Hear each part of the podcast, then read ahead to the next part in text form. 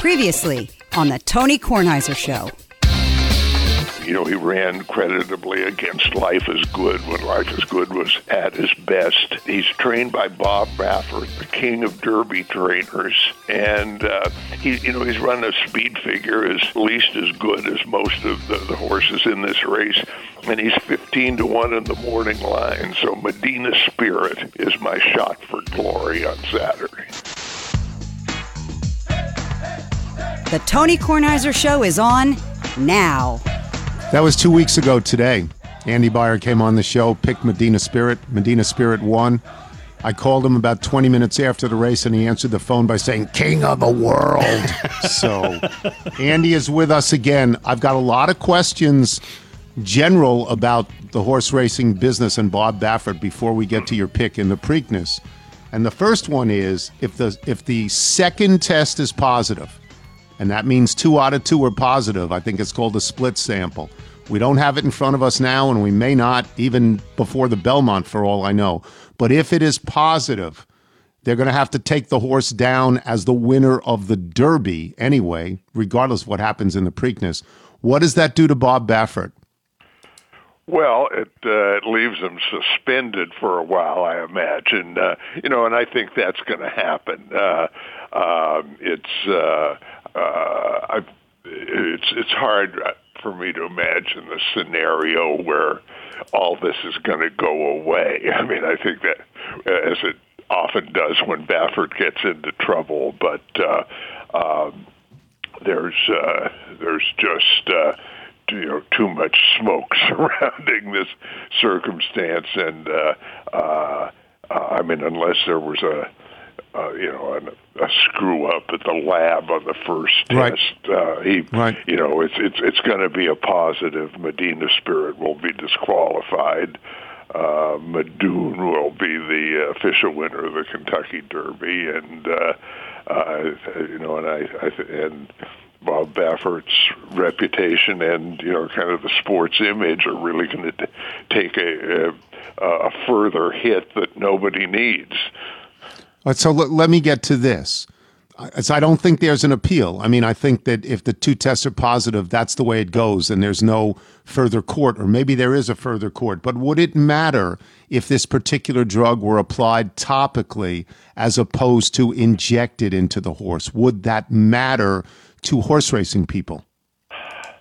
Um, well, the the whole, you know, uh, the the whole story about the oint, the topical ointment, uh, you know, I think has a, a lot of people scratching their heads. I mean, Baffert made a public called a press conference, made a public statement, said I've I've ne- you know I've I, I've never given uh, uh, you know uh, betamethasone to, to this horse.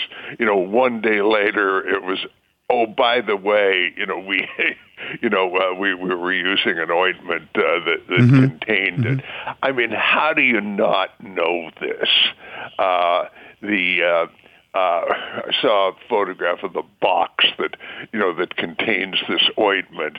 I mean, it has um, in big letters on it betamethasone, and it says you know something to the effect you know do, do, do not. Uh, uh, do not use without the supervision of a veterinarian. I mean, Baffert, I mean, the, you know, the greatest trainer in America didn't know uh, what he was applying to the horse. His vet didn't know. It just, you know, the the the whole story, Tony, just seemed so, uh, you know, you know, seemed like such a stretch, so implausible that I I think people, including myself, who had long been Baffert fans and Baffert defenders, said, uh, "This is just, you know, this just makes no sense. I can't believe it." There's a, another overall question that I have. This drug is legal to give, but it can't show up in your system the day of the race. Why are drugs legal to use, but not legal to be in the horse's system? Well, because uh, there are a lot of, um, uh, uh, you know, I mean, horses have lots of injuries and aches and pains, and Yes. you want to treat them. Uh, you know, you've uh, uh, you know when uh, you know when you know when you're you know when your back aches, you can you might go to the CVS and get a tube of lidocaine. When when Right. your back is really bad, you know you might you, know you, you maybe you've had some cortis. Uh, uh, corticosteroid shots in your in your day, as I have. I mean, they are significant, you know, uh, potent drugs, you know, used for medical purposes, uh, but because of their potency, uh, you uh, you want to make sure that they they don't affect the horse's performance. You don't want to have rules that say.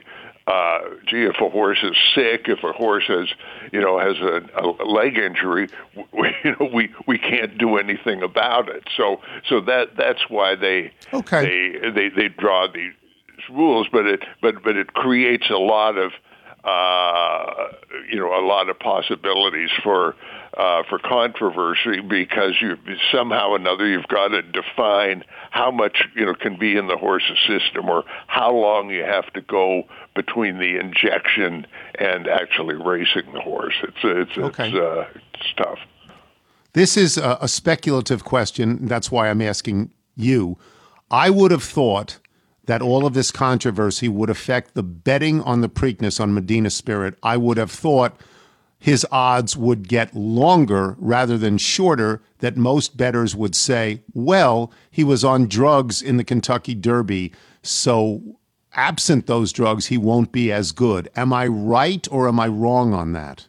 I it's I it's hard to. Uh, it's hard to compare the Derby and the Preakness because so many of the the top horses who were in the Derby, um, uh, you know, were were not entered back in the Preakness. And so, you know, you you look at the the field, and even if you say, "Well, I'm a little skeptical of Medina Spirit," uh, but where am I going to go? um, you know, plus they have tested the horse at Pimlico Right. uh, already. He he passed the first test, so I you know I think that I think the drug issue. In, in terms of betting the as, as I look at the race in terms of you know of betting the Preakness is is probably really not an issue. Okay, one last question before we have you handicap the race. Will Bob Baffert's not physical presence, you know, he's in California, he's not going to the Preakness. Will his lack of physical pres- pref- presence have any effect on the race in your mind on his horse? Uh, no, I mean people people who who know the operate the, the Baffert operation better than I do says his assistant Jimmy Barnes, uh, you know, r- runs the show to uh, you know a, f- you know a fair extent. I mean he he you know he is more than capable of doing ev- of you know everything necessary to be done. All right, you won the Derby. You don't often win the Derby. you won the Derby. It was great. Who's going to win the Preakness? Well, let me say one thing about the Derby. Uh, you know, I had a, you know, a, a, a solid reasons for liking Medina Spirit. His last, his most recent race it didn't look all that good on paper. It was really mu- much better than it than it looked. Now he's got that Kentucky Derby win on the pa- the paper, and you know if one thing you you have to say about the Derby, everything went right for him. He he got to the rail. He saved ground. There, you know, nobody put in. You know, you didn't have other horses putting really intense pressure on him. Uh, two of the two of the two of his rivals who could have been up there vying for the lead, you know, had trouble coming out of the gate. I mean, everything. Uh, everything went, went right for him. It was a perfect trip, and you know, and with four horses stretched across the track, separated by a length and a half, he he he eked out a win. Well. My general feeling as a handicapper is that when a horse has won a race with everything going right, which doesn't happen very often in a 19 horse field. You don't want to bet him back. He will be over bet. You know, he uh, he will probably be proved to be not quite as good as he looked in the Derby. And so, even before all the drug stuff uh, e- erupted, um, my aim was to try to find a way of beating him. I thought the I thought the Derby, the beaten Derby favorite, Essential Quality. Uh, if he had run at, at uh, you know at Pimlico, would have definitely been been the you know the one to win the Preakness. Now you know this field is pretty weak, and you have to stretch a bit to. Uh, you know, to find somebody to beat Medina Spirit, but I have stretched and I have found Midnight Bourbon. Uh, Midnight Bourbon. Midnight okay. Bourbon.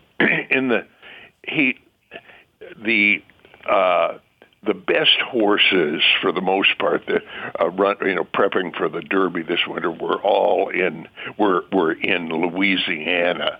I mean the uh, uh, the the two three four finishers in in the Derby, you know, all had been running in the stakes race in Louisiana stakes races in Louisiana, and Midnight Bourbon was down there, and he was, you know, he was he was knocking heads with those good horses, and he figured to be a Kentucky Derby contender. Uh, he broke alertly in the Derby, was expected to be very close to the lead, and instead he had a little trouble, and then jockey Mike Smith took hold of him, and I watched the film several times. I don't know what the heck he was doing, but somehow Midnight Bourbon, instead of being up there for the lead, you know, was like you know a dozen lengths behind, and I mean he rallied uh, uh, semi-effectually and finished like a, a distant sixth, eighth length behind the winner. But I I think with if he gets just uh, you know just a, a reasonable trip. Uh, uh, uh, on on Saturday, he he can very much turn the tables uh, uh, on Medina Spirit. I mean, he's got one of the top trainers in the country, a Hall of Famer, Steve Asmussen. Just the fact that he brings the horse to Pimlico after a bad loss is a positive sign. He he he makes a jockey change to Irad Ortiz Jr., arguably the best jockey in the country. He's got the speed to be you know right up there pressing the lead. So I think that um, uh, that he, he, there there's just a lot a lot of logic pointing to him. Uh, I'm in a uh, in in uh, in go, trying to go for a little bit of a home run in this race. I'm going to play Midnight Bourbon over a real long shot. Keepmeinmind, who who also was a mile back early in the Kentucky Derby, and you know ran a race similar to Medina Spirit. But I, you know, I think uh, I don't know. I think there's a you know some bad karma in the air for Bob for Bob Baffert, and this is a uh, a rare chance to say, okay, we're going to beat Baffert. Andy, I hope you win. All the listeners who bet with you hope you win. We'll talk to you before the Belmont. Thanks, oh, Andy. Oh, okay, well, don't double up on this. okay. it's not as clear cut as I saw in the Derby, but I, well, it's going to be interesting. Andy Beyer, boys and girls, king of the world. We will take a break. When we come back, Mark Feinsand of MLB.com joins us. I am Tony Kornheiser. You're listening to The Tony Kornheiser Show. The Tony Kornheiser Show. This is a new read that Michael and I are both very excited about because we know one of the people who's involved in the company. We know Austin Branson. These days, there are so many reasons to celebrate and so many big holidays coming up, like Father's Day. There's one company that is known to be a big, huge hit on Father's Day. That is Smathers and Branson. In 2004, Peter Smathers and Austin Branson, and I know his dad Bob very well, were in college and they were best friends and they had a nice girlfriends but they had each had girlfriends who made them both a hand-stitched needlepoint belt as a gift. After graduating Bowdoin College, Peter and Austin ventured to make these belts accessible to all with Smathers and Branson, a company that honors the hand-stitched tradition of needlepoint while making designs cool enough for men to actually want to wear them. They are not your grandmother's needlepoint. Products are made with the highest quality materials from 100% hand stitched needlepoint to vegetable tanned Italian leather. The offerings have expanded greatly, starting with the traditional needlepoint belt. They now include a huge line of accessories, home goods, golf accessories, Christmas stockings, and their brand new loafers. They have licensed, officially licensed for over 115 college and universities, MLB, NFL, and NHL. Limited edition championship collections for those above leagues. The Rolling Stones, Arnold Palmer, Jack Nicklaus, Formula One. So, what this means is they can put emblems on these belts, right? Is emblems the right word? Yes, and if, and if you don't mind my, my sharing Please. a quick story, it's it's amazing for me to think how long this company has been around because I think about all the life moments that I've had, and I'll just share share some. You wouldn't think key fobs. We get a key fob for every meaningful move that we have. So when we get a when we moved into our new house, we got the DC flag, and that became the stroller key as we were looking forward to having the boys. And you start to look, you have the Rehoboth key fob that has I a do, recognizable for the little house. Yeah, and one of the one of the nicest gifts my in-laws after the Nats won the World Series got me the official 2019 Nats World Series coasters. That's great, really looks nice. great in the living room. Is that yeah? Is that as good as the towels that I got you? Uh, and different. framed them for you. Framed them for you. You can get a life belt. You can you know you can get the important dates or things in your life. Monograms, Yeah, it, it's really cool. It uh, honestly, this is really cool. Through the Life Belt Builder, you are able to become the designer, choosing from over a thousand motifs to create a belt that you'll enjoy for years to come. So go online to www.smathersandbranson.com. I will spell it for you: S M A T H E R S A N D B R A N S O N. Smathersandbranson.com to view their entire offering today. If you shop today, you get 15% off your entire order plus free shipping with the code TonyK. That's 15% off everything from their classic needlepoint belts to their newly released loafers, golf accessories, everything in between. Smathersandbranson.com, promo code TonyK. Smathersandbranson.com, promo code Tony K. We endorse this. We know this work. We really like this work. This is the Tony Kornheiser Show. This is a song called While I'm Still Around.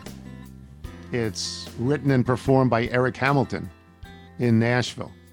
The backstory is that he had a cancer diagnosis, and it was done while he was in the midst of chemo and radiation. It's a rumination on life and the power of love, obviously, the song, when I'm, While I'm Still Around.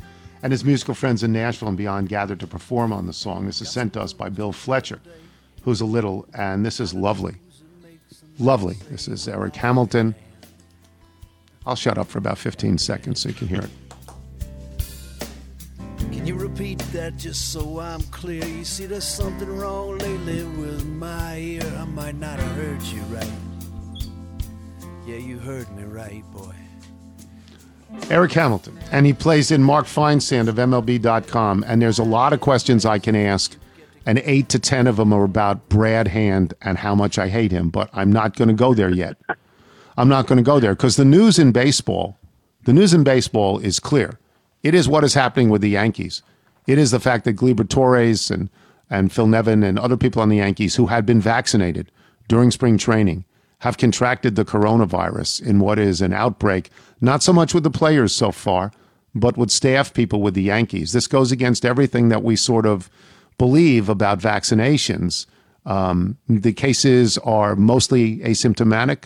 They are not serious. So, in the greater scheme of things, that's wondrous because it means if you contract it, your chances of being really ill have gone down enormously. But by the same token, Mark, what is baseball saying about what has happened with the Yankees and I guess with San Diego as well, although I don't know if the people in San Diego had already been vaccinated. Well, you know, I don't. Baseball itself is saying, but I think the Yankees and and you know the, the parties that have been involved are saying that the fact that everybody's asymptomatic is certainly a positive. Uh, You know, baseball aside, as as a fully vaccinated person, it's sort of terrifying to think that you can still contract Yes. this thing. Yes. Um, you know, after being vaccinated. But I guess the plus on that is that they all have been asymptomatic. Uh, the Yankees announced when they announced that Gleyber Torres had tested positive, they not only said he was fully vaccinated, but that he had COVID in the offseason. So, you know, this sort How of did he get think maybe we don't know, maybe we don't know everything about this after all yet. Um, you know, again, I think the fact that, that everybody's asymptomatic is a positive uh, for, you know, for everybody involved. But uh, you know, I think it it sort of stresses that the protocols that the teams have put in place are going to have to stay in place, even if uh, teams are vaccinated, because these things can still happen. I don't know who's on the Yankee schedule coming up, but if I'm on that team, I'm not so sure I want to play the Yankees. I mean, this happens in all sports, obviously. What are you hearing around the league from other teams who may have to play the Yankees? Not much. I mean, you know, other than where they are right now in Tampa Bay, the games are outside, uh, and they're in opposite dugouts. And you know, I don't, I don't think anybody's looking at this any differently in terms of who they're playing because the people who have been, uh, who have tested positive are not there. Uh, they're obviously being quarantined and, Right, and right. they're staying away from the team. Um, but if if a whole bunch more players continue to test positive, then I think you'll have an issue where the league's going to have to think about, um, you know, shelving some of their games until they uh, can figure this out. What is with the Padres? Tatis is a big star. He's it, I don't know if he's got it or if it's by contact tracing, but he's out for a while. What what's their deal? Yeah, same same deal. I mean, you know, the, the thing that we've we've seen with with all the COVID uh, protocols and all the COVID stuff since you know since last year is you don't really know, right? We talked about this last month with Jon Lester, where he had been out for a while and we didn't know Yeah. did he have it? Was it just tracing? Was it uh, close contact? You know, unless players reveal what they, you know, say that they're willing to say that they have COVID, they're not allowed. Teams aren't allowed to announce it. So, uh, you know, Tatis is out. Obviously, they're they're waiting to get him back. He's a, an integral part to their team. He's one of the biggest stars in the league. Um, you know, I think everybody around the league and everybody who's involved with the game is just hoping that this does not become a league-wide situation where you keep having big stars, uh, you know, sidelined on the COVID IL. So at my age, I couldn't wait to get the shots. And most people I know could not wait to get the shots. If they're waiting now, they're anxious to get the shots. They want shots for their children as well. But I don't know about players in baseball. I don't know what they think. What is your sense about players? Do they want to be vaccinated? Is there a sizable amount, amount of players who say, I don't want it? I just don't want it. the majority of the guys that I've spoken to or, or spoken about uh, seem seem to want it. Um, you know that there's been some incentives that teams teams that are 85% vaccinated can ease some of the restrictions. Of course, now what's going on with the Yankees, you wonder is that is that smart? Um, But but I don't know. I mean, I, you know, I think it's a personal decision. Uh, they're not going to tell you who's vaccinated. They're not going to tell you who's not vaccinated and you're basically going to have to just, uh, you know, the teams that get to the 85% threshold announce that, and the league announces that, um, and so you you get a sense of which teams are more apt to have a clubhouse full of guys who want to get vaccinated. Um, but I will say that the more that you hear about these breakthrough positives of guys who were vaccinated, anybody who's on the on the fence about it may say, "Well, if I can still get it, why am I going to get vaccinated?" See, this is very interesting. I mean, we are, uh, all of us listening to this, we are the guinea pigs in this medical experiment. 20 years from now, there'll be all sorts of scientific data to describe what happened to all of us and why it happened. But right now, there isn't. And, and the sort of reveal of science moves slowly or quickly, but also, as we are now seeing, is not 100% accurate if I I don't want to work in a workplace where everybody isn't vaccinated. That's me personally. I don't want to. But I think on a lot of these sports teams, you have to because I'm really not sure that everybody wants to get vaccinated. And I wonder how it works in the clubhouse. You don't even go to the clubhouse. Like, you know, coverage guys, they can't get to the clubhouse. I wonder how it works. You know, that's why I'm asking. You must wonder as well. Yeah, absolutely. Uh, you know, I'm I'm with you in that I'm much more comfortable in spaces where people have been vaccinated. I, like you, couldn't wait to get vaccinated when when there was that that possibility out there. Um, but I think you know it's it's a personal thing, and I don't think you're going to have uh, people putting pressure on others to do it if they don't want to. Um, I haven't been in a clubhouse since October of 2019, which is Yeah. very strange. And um, Yeah. you know, this is this has been a, a huge part of my job for the past two decades, and it's really odd to be doing all your interviews on Zoom and on the phone. But I think until they can figure this out and get it under control, they're not going to open the clubhouses. There may be a situation where you can get down on the field for batting practice, which we also haven't been able to do for uh, a year and a half. Um, but it's going to be a slow process because there just is so much uncertainty, uh, and I think that uncertainty is going to be there for a while. people who are sports writers, you know, I mean, I'll just use that generically. This is dreadful for them. Every single thing we learned about how to cover a team, how to cover an event, how to cover a sport, we don't have access to it. It's really weird. I'll, I'll give you some baseball questions. What's the latest, by the way, on Albert Pujols? Has he found a landing spot? Uh, so he cleared waivers, which means that the Angels are now responsible for paying the rest of his $30 million salary this year, which means mm-hmm. any team that wants to pick him up can pick him up for the league minimum Free. prorated. So yeah. now it's going to be a question of does a team think that Albert Pujols can help them? He's been a um, you know below average player the past few years. Um, he still can hit the ball out. I think he had five home runs this year in his playing time before he was uh, designated for assignment. Um, but he wants to be an everyday player. That was part of the reason why he had this uh, separation from the Angels is that they didn't want him to be an everyday player anymore. They had Jared Walsh at first, and they basically said, you're not going to be an everyday player. And I think that was not okay with him. And they, for both sides, said, you know, they'll be better off without having him as a bench player because he doesn't want to be a bench player. So now the question is, is there a team out there willing to make him an everyday or even a part, you know, platoon player? I don't know. Uh, you know, based on his performance the last few years, I'm not sure there is. Uh, so it'll be interesting to see. Does he try to hang on? Does he wait for some team to have an injury at first base, like we've seen so many free agents do?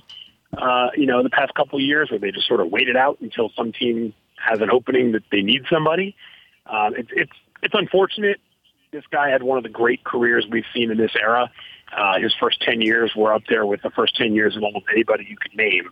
Um, and it's it's unfortunate to see a first ballot Hall of Famer go out like this but it reminds you that for every Derek Jeter, Chipper Jones, Mariano Rivera farewell tour, uh, you have guys who go out like this. Not everybody gets to go out on their own terms, and Albert Pujols is learning that the hard way.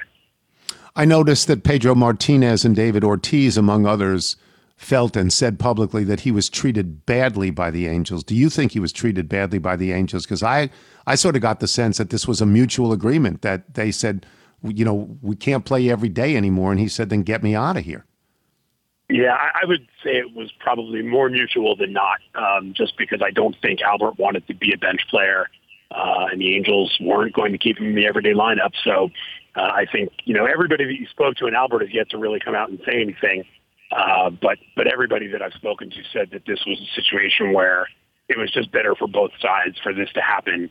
Um, so did the Angels treat him badly? I don't know. I mean, I don't think it was. I don't think anybody wanted this to be the way it ended uh, you know, I don't think the Angels went into the season saying, you know, God, we can't wait to get rid of this guy. Uh, and if Jared Walsh hadn't emerged as a, a really, you know, much better option at first base, maybe it wouldn't have mm-hmm. happened.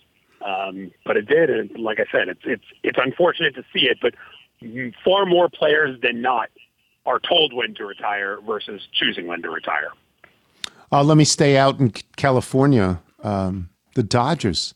I think the Dodgers are easily, by far, the best team in baseball, but you can't prove it by what's happened to them lately. What is going on with the Dodgers? That's a really good question, and one that everybody that I talk to, nobody has an answer. I mean, we're talking about a month ago, this team was 13 and 2, and people were already talking about is this going to be the greatest team of all time? Uh, and here we are a month later, and they're hovering around 500. They've been dreadful for a month or, or three or four weeks and uh, and nobody can figure it out. I did a poll recently with 25 executives around the league, and one of the questions I had was, "Who's the best team in baseball?" And at this point, the Dodgers had lost like nine of 12, so they were in their slide already. 24 of the 25 answered the Dodgers. One answered the Padres. Other than that, everybody else said, "I know they're playing poorly right now, but they're still the best team in baseball." I think most people still believe that. Their pitching is still good. Obviously, the Dustin May injury hurts them a little bit, but that's the back end of their rotation. They've still got plenty of pitching. Uh, you know, Cody Bellinger being out is certainly, uh, you know, taking a big bat out of their lineup. He'll be back at some point. That'll kind of be like a trade deadline acquisition for them almost. Um, I, I've yet to meet anybody who's really concerned that this is going to be a long-term thing. Uh, but the longer it goes on, the more you have to sit here and say, uh, is something wrong? Do they have to fix something? Right now, nobody seems to think they do. All right, I'll get you out of here on this, and it's a general, very general question, and it's based on all these no hitters and games that I watch in which the team that I root for never scores any runs. I mean, okay, in the third of four games they scored 10, but they lose the other three by scoring zero to two or something like that. Are pitchers, are pitchers killing baseball at the moment? I don't know if pitchers are killing baseball. I think a whole bunch of things are uh, sort of coming together to really hurt the offensive side of the game. And uh, it's funny to think that the league did something to deaden the ball to try to reduce home runs, Yeah. and now nobody Yeah. can score. Uh, pitchers are better. I think just the the way pitchers are deployed uh, is really impacting the game in terms of most starting pitchers go two times through the lineup, and then you've got a different guy throwing 98 coming out of the bullpen every inning, uh, which makes it impossible for hitters to sort of find a rhythm against a guy. Um, shifts. There's just so many different things that have gone into it. And I applaud Major League Baseball for doing what they're doing in the minor leagues this year, where they're trying different rules in a bunch of different leagues to see, okay, so we're banning the shift. Everybody, you have to have two guys on each side of the second base in this league. In this league, everybody has to, you know, all infielders have to be on the infield dirt. Um, you know, they're trying different things to see. I know Theo Epstein, that's a big part of why he's working for the league Yeah. right now. They're trying to figure it out. They're trying to figure out how to make the game more entertaining because, you know, old school fans like yourself and myself are going to watch the game because we love baseball no matter what That's it right. looks like the young fans, eh, there's a lot of options for them. So uh, I think it's a matter of figuring out how to make the game a little more exciting. Uh, I heard Theo recently interviewed, and he said that their all of their polling data shows that the three plays the fans love the most are doubles, triples, and stolen bases, and those are the three plays that have gone down uh, as drastically as any other play in the game. So they need to figure something out. I think they have some smart people working on it, and hopefully at some point they will. Triples are cool because there's always a throw. There's always a throw. There's always a slide. There's no stand up triples in America. It doesn't work that way. Thank you, Mark. We'll talk soon. Thanks, Tony. Mark Feinsand, boys and girls of uh, MLB.com. We will take a break. We'll have a news segment with Leon and with Tori when we return. I'm Tony Kornheiser. You're listening, You're listening to the Tony Kornheiser Show. This is the ZipRecruiter ad, and it sort of piggybacks um, after Mark Feinsand and what he talked about with baseball. Because the first line is good news for diehard MLB fans. You're being allowed to attend games this season where you sit in pods with your groups. Sporting arenas aren't the only places that are slowly returning to normal. Businesses everywhere are making the gradual shift towards normalcy, which means more hiring, and that's where ZipRecruiter comes in. Right now, you can try it for free only at ziprecruiter.com slash Tony. Why are millions of businesses fans of ZipRecruiter? Because ZipRecruiter makes hiring faster and easier. First, when you post a job on ZipRecruiter, it gets sent out to over 100 top job sites in just one click. Then ZipRecruiter's matching technology finds people with the right experience for your job and actively invites them to apply. No wonder four out of five, employers who post on ZipRecruiter get a quality candidate within the first day. Right now, you can try ZipRecruiter for free only at ziprecruiter.com/tony. See why companies go wild for ZipRecruiter when you go to ziprecruiter.com slash T-O-N-Y. ZipRecruiter, the smartest way to hire. This is the Tony Kornheiser Show. This is a song called Fight Dirty. It's by the Fight Dirties. I'm going to read this letter from Jacob Tavis, who writes I write you from the isolation of my basement in solidarity with your interminable stay in the attic while I'm watching my little brother throw his first game for your Binghamton Rumble Ponies. It wasn't his best outing of his career, but he had no run support and multiple fielding errors working against him. From minor league Met, that's practically Jake DeGrom territory. On a serious note, last Friday was a milestone in that remarkable young man's life. Sam managed to get picked up as a free agent in the COVID era after being unable to pitch since August of 2018 with injuries and surgeries. His raw determination and mental toughness have come to define him, and I could not be prouder of the man he is or the role model he's become to my two young sons. I'm sure he and they will be very confused as to why an orange doctor of humane letters is broadcasting his comeback to the world, but we thank you the same. And he says, I enclose the title single from my band, The Fight Dirties. We're a straight ahead rock group that has never played in the same room together, and you can find us on Spotify and elsewhere online. Isn't that nice? This is called Fight Dirty. Michael, if people like the Fight Dirties or Eric Hamilton before them want to send in their original music, how do they do it? Send us your music by emailing it to jingles at tonykornheisershow.com. And do we have a Johnny O code? Yes, TK May, not Dustin May, which might be easy to confuse if you're an LA Dodgers fan. But yeah, TK May. Ginger Guard. Uh, check out all of the hanging out shirts as you get ready to hang out Okay. socially. All right, we're going to do some news. We've got Leon, we've got Tori for news. Before we get to that, I just want to bring something up to Leon. Uh, Wendy Rieger the other day had Michael tape me, uh, just saying, I guess, something congratulatory to Pat Collins. 35 years That's 35 years at the same stand, Leon. That's a long time, right? That's a I know, long and, time. and that's why it was worth celebrating because it'll never happen again. You know, Yeah. that's the kind of thing that's a, you know, that's, it's the end of an era. People will not be able to stay at one station that long anymore. Um, you know, the, the way the game has changed, the technology that's changed, the way we do what we do, um, and and and the mobility that people have right now. Uh, geez, I just you, you don't see that kind of thing happening ever again. So we had to celebrate him. By the way, I wanted to ask you. You did, Yeah. you, you did a great job. You got a laugh out of Doreen Gentzler. That that that that alone is a milestone. Was that was that, That your makes front me ha- yard or your backyard you were in? That was we were in the front yard, and That's I the front yard. Tony refused to do it a second time because there's a trash truck going up. So if you actually look at this, this was the second time. I think Nigel clipped it, but you can see a sour look on Dad's face as he goes, "Really? I have to do this again?" yeah. But I want, I just want the snow stick. I think everybody Everyone wants the snow We stick. just want the snow stick. I want to, I want to take They it and hit it off Pat in the head some with it. charity. You could make you could make a lot of money if you auction that off for some nice charity.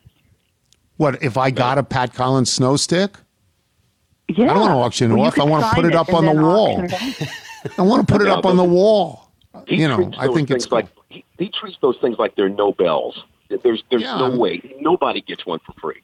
I just think it's really good. It's really good. He does Okay. a great walk and talk as well for He those does features. Oh, he does. He the walk and talk is great that he does. He, you know, he's wonderful, wonderful, and he also is always standing out in front of my friend John Connor's BP station on Connecticut Avenue. He's That's always what, there. that's his spot. That's his spot. yeah, that's what he does. All right, Nigel, go ahead. Let's do news.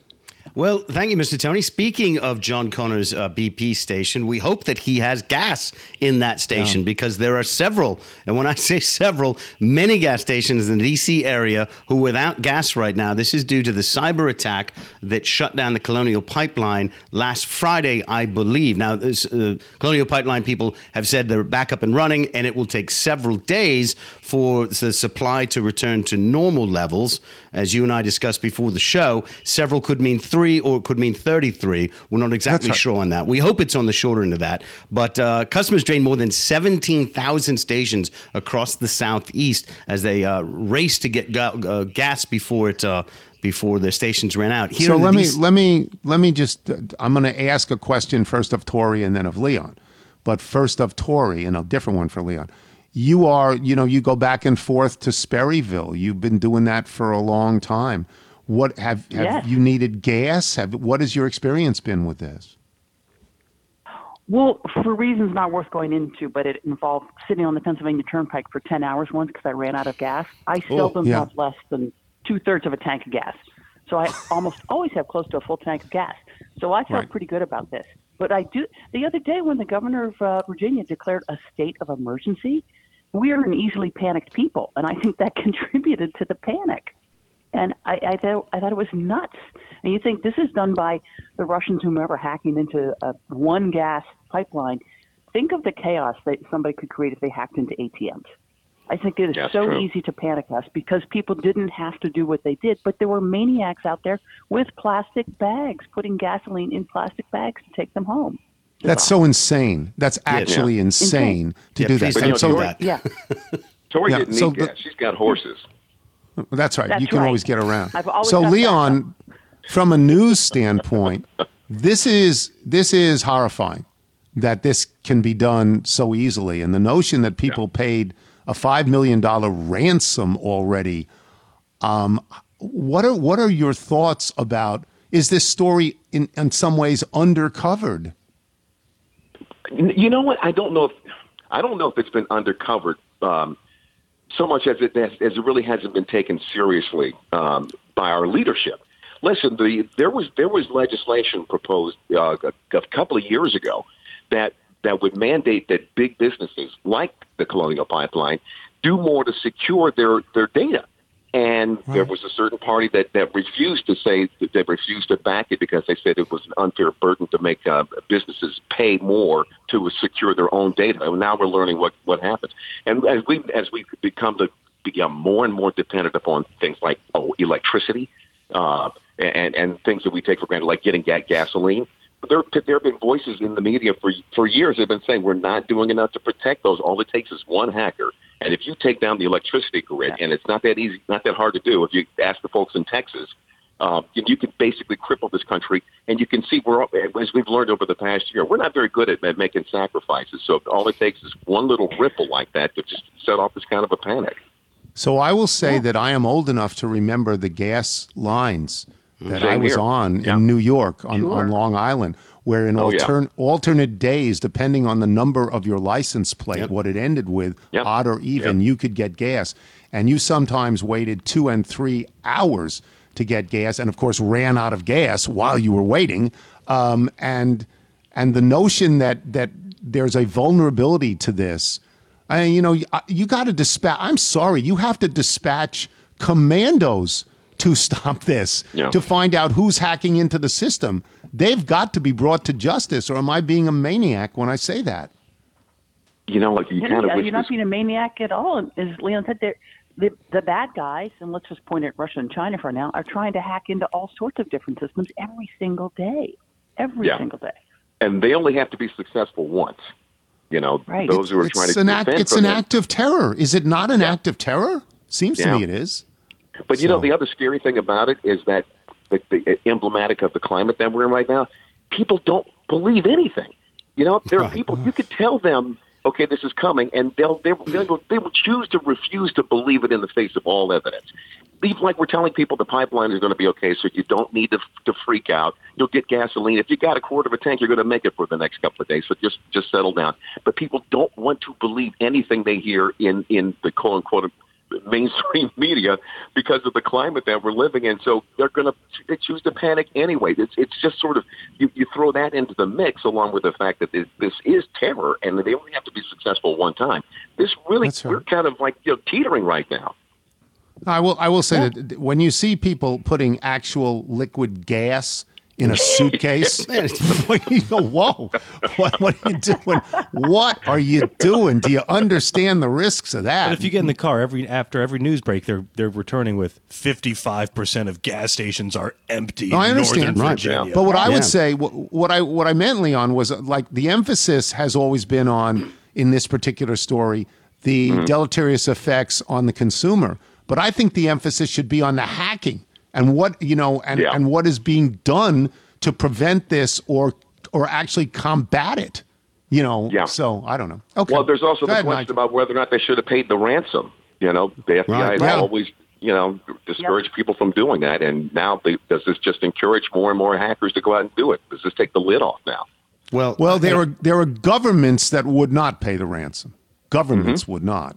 Private industry is different. Go ahead. And, and I don't know if this makes it better. The group, uh, the, the hacking group, has been identified as a group called DarkSide. In it's either in Russia or Eastern Europe somewhere. And apparently, or earlier this week, or it's around the corner, or it's around the corner on. Connecticut Avenue because you don't know. Could be in Dumfries. We don't know. But Yeah, apparently, that's they released a statement earlier this week that said, We're in the business of making money. We didn't intend to disrupt society. Really? So, Really? sort of apolo- oh, they apologized. Well, I guess everything's fine then. I'm Yes. waiting. I'm waiting for their first album to come out. I'm waiting for them to be rock and roll stars.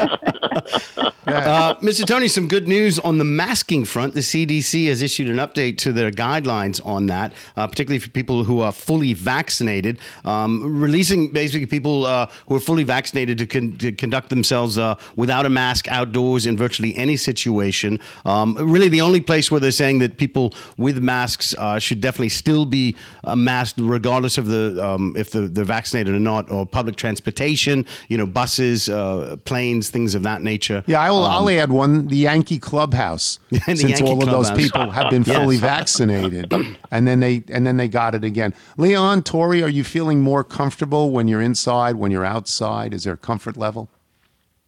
I'm sorry. I'm one of the people who says I'm not ready to stop wearing a mask just yet. Um. I, I get my second shot Saturday. You know, talk to me in about three weeks. You know, and I'll, I'll Yeah. see about that then. But what gets me is that this may just be I don't know. This may provide cover for the people who said they weren't gonna- never going to get vaccinated anyway. You know, this That's may right. just I agree. for them. It just may justify them.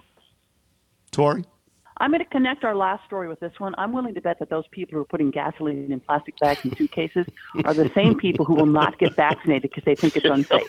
I'm just going, going out on a limb here, but I think. right? I would like to see that feel Venn diagram. I, yes. You know, I'm a few weeks. Yeah, I'm a few weeks past the second shot, so I feel pretty good. Getting on a plane later today, I'll be wearing a mask on the plane in close quarters indoors, We should. I think I'll keep wearing a mask.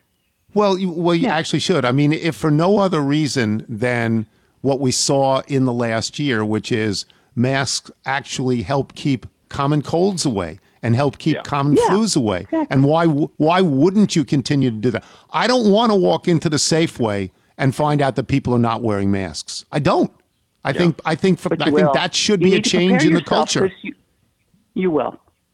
Yeah, but I, I'm not ready to take the mask off in the about it Safeway. I'm going to Well, keep my what? mask on indoors. I Big am. news! They took the directional arrows out of the out of the aisles at Safeway, but now you go around. So we, our household has been fully vaccinated, and we sort of have rules, which is if we get to a playground where there are other families, we'll put the masks on. We'll put the masks on the four year old. But it's tough. You're walking around neighborhood streets where if you have the masks off, you're getting some of these looks, and it's this behavioral conditioning over the last year. Where how are we going to recognize? Oh, somebody can be around us without a mask, and that's okay right now. It's just weird. It's all weird. It's well, all weird. What it kind else? of puts business owners in a weird position too, because if they are insisting that you know their their staff and their and their their patrons That's right. still wear masks, you know this that could end up being a, a, a cause for even more conflict than we've seen over the past year. Yes, and and it could hurt them in terms of business because somebody down the street could say, "Well, we're offering the same stuff, and you don't have to wear a mask." You, there you go. So sure, Exactly. sure, sure. Okay. What else, Nigel? Ellen DeGeneres is uh, and Oh, her show yeah. is going away uh, at the end of uh, the, the 2022, her 19th season. What I guess will be more than 3,000 episodes. Of course, hugely successful show for an incredibly long time. Then last summer, some reports started to surface from some, I guess, some ex-employees of the show saying that that she wasn't the nice person that the, her public persona is, and that there was you know unkind behavior and bullying behind the scenes, and that has led to uh, a hit in the ratings. Um, but she says, uh, "Look, if I was quitting because of all that, I wouldn't have come back at all after last summer. No, I'm I'm going away because it's not much of a challenge anymore, and I'm as a as an artist and a creator, I want for new hills to climb and new challenges for myself." Pat Collins doesn't have to worry about Ellen DeGeneres tying his record. um, I read a bunch of stories about her, and one of them I remember. I remember thinking she was very funny when she did stand up, and that's Mhm. like thirty years Yeah. ago. You know, at Oh, least yeah. thirty years I ago. agree. And one of the stories in the New York Times talked about the first joke she told on the Johnny Carson show, which is I thought really funny. So I will just tell it now, where she says, you know, my my grandmother um, started walking five miles a day when she was 65 years old and there's a pause and she says she's 97 now we don't know where the hell she is.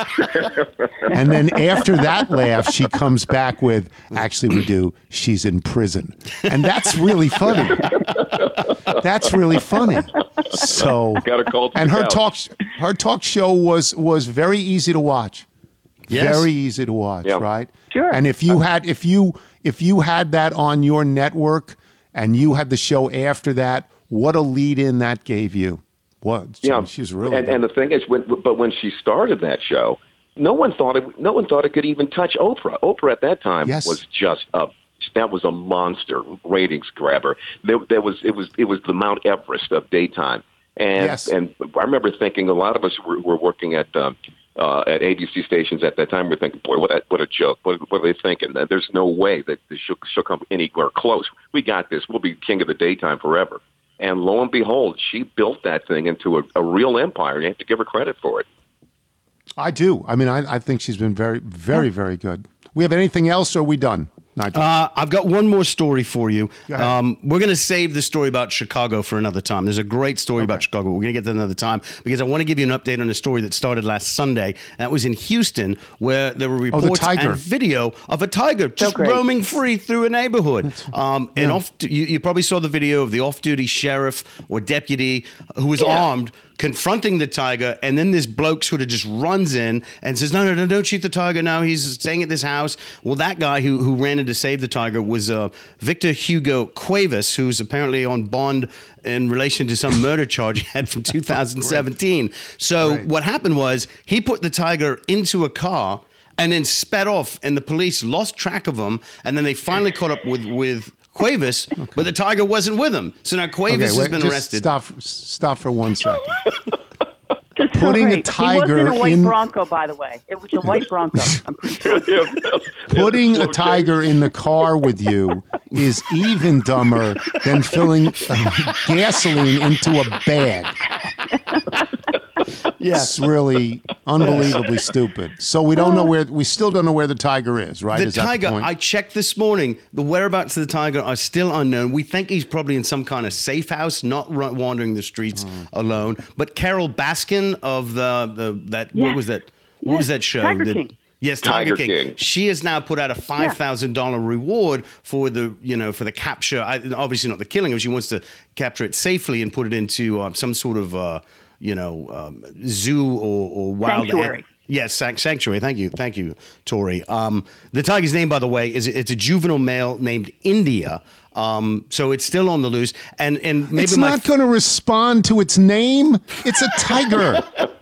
if you say here, India, yes. Well, well, and my favorite line for the entire story was that apparently there was also a monkey at the house as well. So there was a monkey, a Yes. tiger, and you know some guy who's been charged with murder. So Are you but, sure know. Tyson's not Okay. involved in this? Mike Tyson. Mike Tyson. there are there are several great things about this story, and I've been following it very, very closely. One, it's, it's brought Carole Baskin back into our life, right? she started. good. We all started the pandemic with her, so it is spectacular that she's back in the news. Two, the fact that this guy is wanted for murder is secondary to the whole story. It's like, oh yeah, by the way, this guy wandering around town is wanted for murder. Yeah. And No. Nigel, he evidently keeps several exotic animals, including two monkeys. Oh, two one of whom he took with him to yeah, one of whom he took with him to the dentist. I think that's important. Why is he allowed free on the street? I don't. Good question. Yeah. Well, I don't. I'm I don't just, I- think. I, can't get over the, the, the, the off-duty cop pulling the gun and it, it just just stared the tiger down. I'm like, if, if the tiger was wearing a hoodie, uh, maybe maybe he would have done something. That's funny. That's actually funny. I would. I would hope that in his gun were tranquilizers. I, I would hope that that's why he was there. That he would trank the animal if he could. But I don't Can know. you imagine being in line at the gas station, uh, at, you know, waiting to get gas? and- With this guy? And, and some, and some guy comes driving by with a tiger hanging out the window. Yeah. You say, Forget okay, why don't you go ahead of me? tiger in your tank. you, yeah, please, yeah. Thanks, everybody. Thank you, thank you, Leon. Thank you. Thank, Love thank you you, guys. Tori. Bye. Bye. All right, guys, be good. We'll take a break. We'll come back with email and jingle. I'm Tony Kornheiser. You're listening to The Tony Kornheiser Show. This is the Brooklinen ad. It's spring again, or is it summer? What is time? Either way, it may be time for a change, especially around the house. So, how about a change that makes you super comfortable and your home look good? Enter Brooklyn Brooklinen. Brooklinen was started to create beautiful, high quality home essentials that don't cost an arm and a leg. They work directly with manufacturers to make luxury available directly to you without the luxury level markup. So, you get their amazing array of products. It's easier to say amazing array than wide array of products at a reasonable price.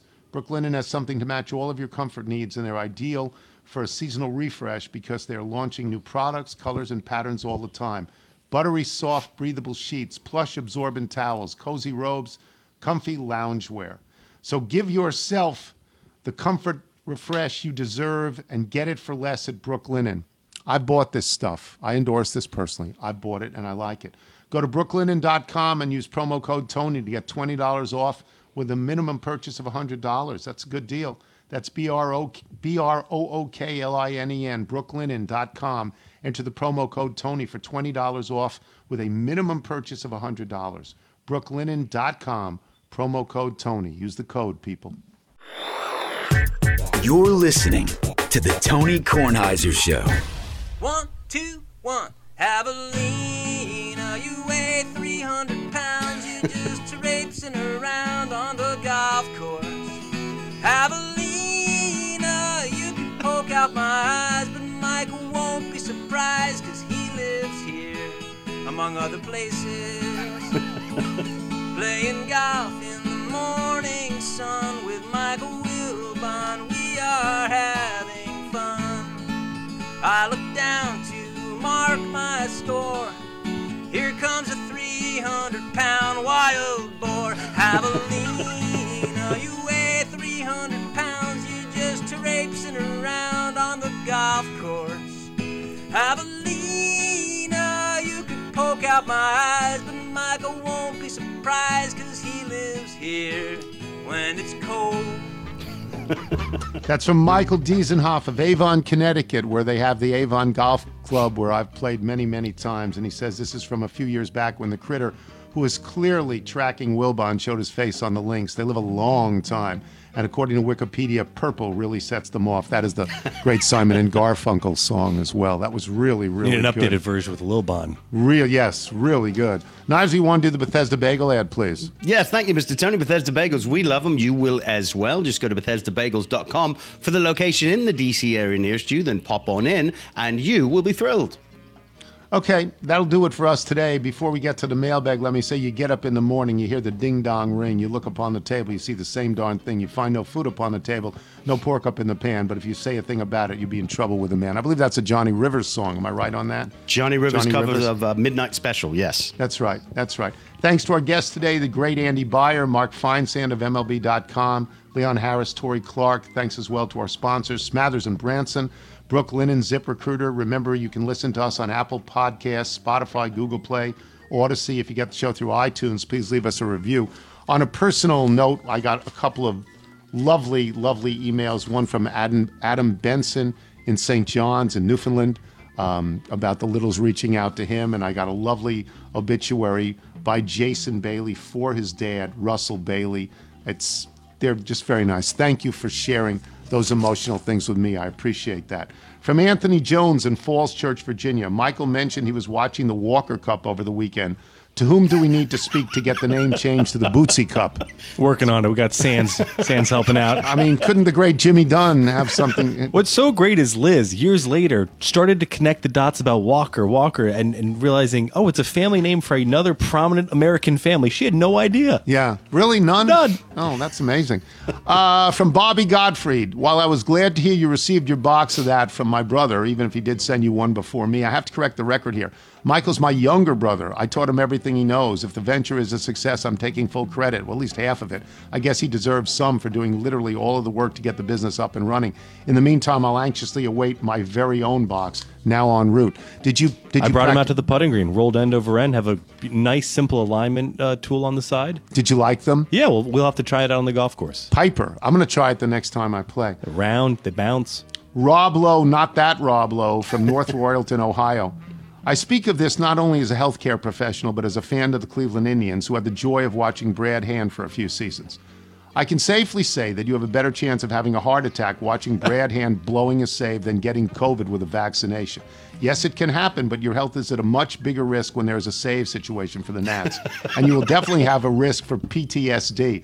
On Monday's show, when you mentioned Hand's name, I instinctively said, oh, then I remembered he isn't my problem anymore. Thanks for making sure we all get a big laugh and be safe.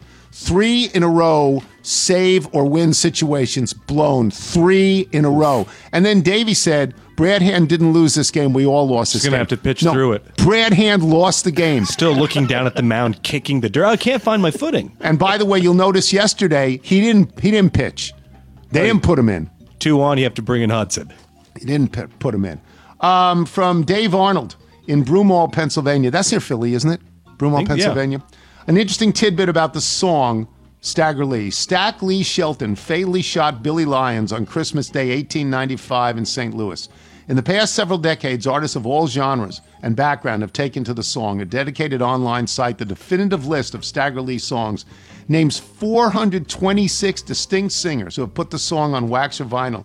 They include Ma Rainey, Cab Calloway, Jimmy Dorsey, Duke Ellington, James Brown, Fats Domino, Peggy Lee, Bob Dylan, Woody Guthrie, Carl Sandburg, Mississippi John Hurt, Doc Watson, Pete Seeger, Ike and Tina Turner, Nick Cave, Amy Winehouse, Taj Mahal, Wilson Pickett, Elton John, Leon Russell, The Grateful Dead, Huey Lewis, Beck, The Black Keys, and The Clash. However, the definitive version of the song came out in 1959 when rhythm and blues singer Lloyd Price topped the mm-hmm. charts with his snappy, horn-drenched version. That's he's he's certainly number one. Just west Oh, of yeah. 476. That's yeah. I, Yeah. I thought it was. I thought it was near there. From Dan Moore. I'm a longtime listener from the ESPN days. Along with your show, I listen to several other podcasts. But when I listen to podcasts, I usually listen at one and a half times speed to get through them. Your podcast is the exception to my rule. Your podcast is played at regular speed to be savored like a small batch bourbon or a cohiba. A couple of weeks ago, you talked about the great movie That Thing You Do. I know you have mentioned it several times over the years about how great it is, but in all the times you have mentioned it, you have failed to mention one person. You have never mentioned the head of Playtone Records, Sol Siler, played by Alex Rocco, who we talked about the other day. He was a good actor. In another movie, his character worked his way out of the street. During Prohibition, he ran molasses into Canada, made a fortune. Later on, he had an idea to build a city out of a desert stopover for GIs on the way to the West Coast. That kid's name was Moe Greene, and the city he invented was Las Vegas. This was a great man, a man of vision and guts, and there isn't even a plaque or a signpost or a statue of him in that town. Many thanks for the years of entertainment and information for life. Now, that is the speech that uh, that is made by Lee Strasberg, right? Right, as Hyman Roth. That's right. As Hyman Roth. You know, when he says, and when he was killed, I let it go. I let it it's just this is the business we have chosen. And from Gabriel Renault, the show's former official Iraq correspondent. Let's revisit the question of $1,000 for an eight person dinner. Did I hear you correctly on Wednesday's show when you confidently declared Applebee's to be a restaurant? In 2016, you dedicated a full block of the show with Gary, Liz, and Nigel to that question. McDonald's was in your crosshairs on that occasion, but you specifically singled out Applebee's for disapprobation. Um, so this is so I said that it is not it's not a an actual restaurant. So I probably shouldn't go back on that. no, we got um, we got you know what? I'm going to save the others for Monday. Uh, schedule next week. We may do Monday, Tuesday, Wednesday for those of you who wait for the podcast. We may skip Friday and do Monday, Tuesday, Wednesday. If you're out on your bike tonight, everyone, as always, do wear white. Who's your favorite pitcher? Max Scherzer. What does Max Scherzer do? Phoenix. Who's your favorite batter? Soto. Soto. Uh.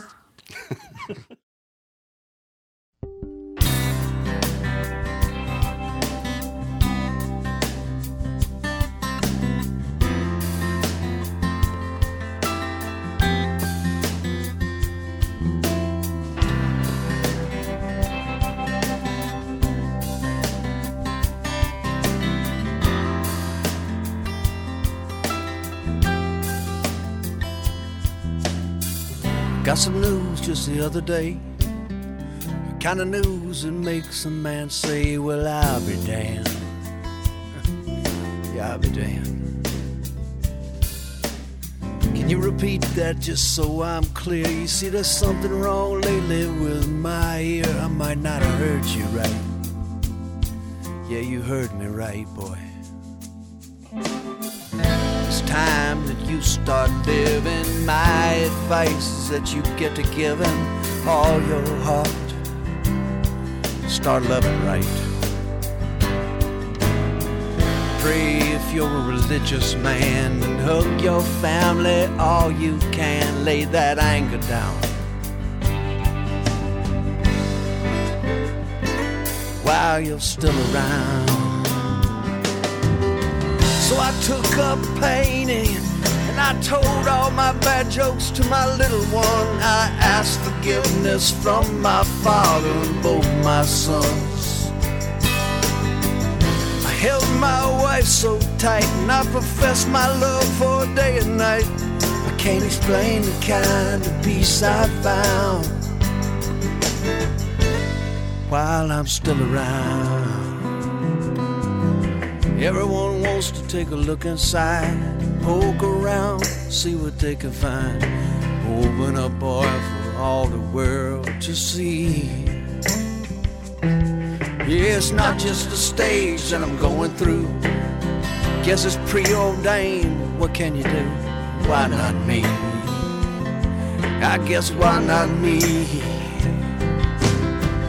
It's time that you start believing. Hurry up now, cause that train is leaving and it's moving way too fast. But it's been a blast. Drive like you just arrived. Ain't no one getting out of here alive. Make sure love abounds. While you're still around.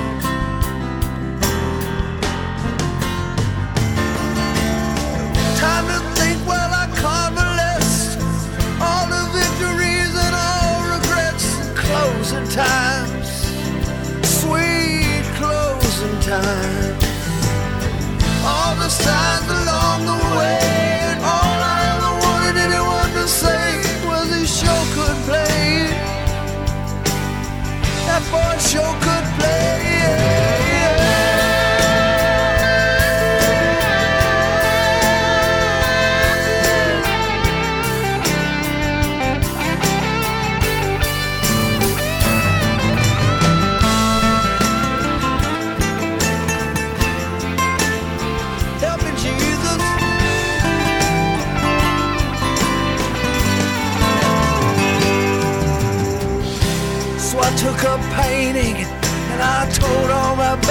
talks to my little one. I ask forgiveness from the Father and from the Son. I held my wife so tight, and I profess my love for day and night. Can't explain the kind of peace I found while I'm still around. Yeah, why?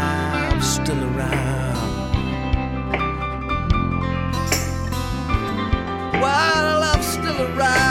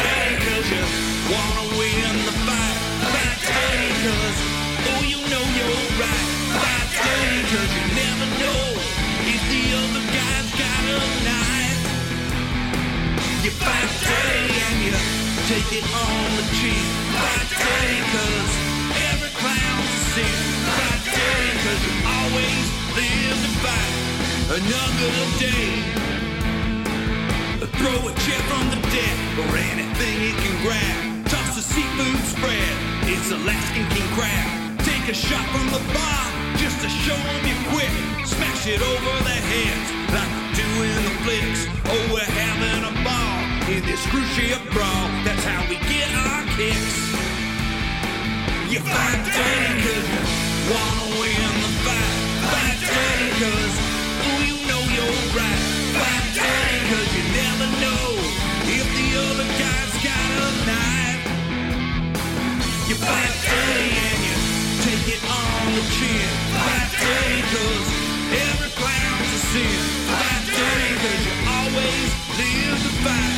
another day.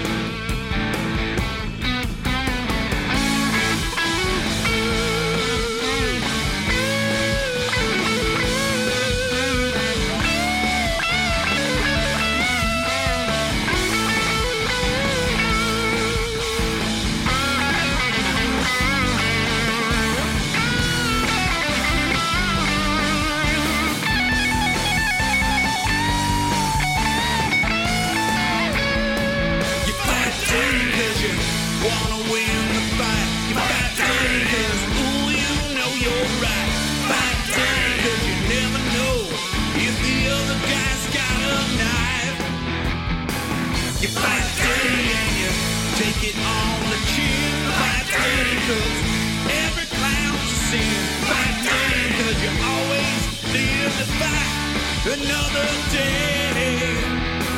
You're back, Danny, cause you want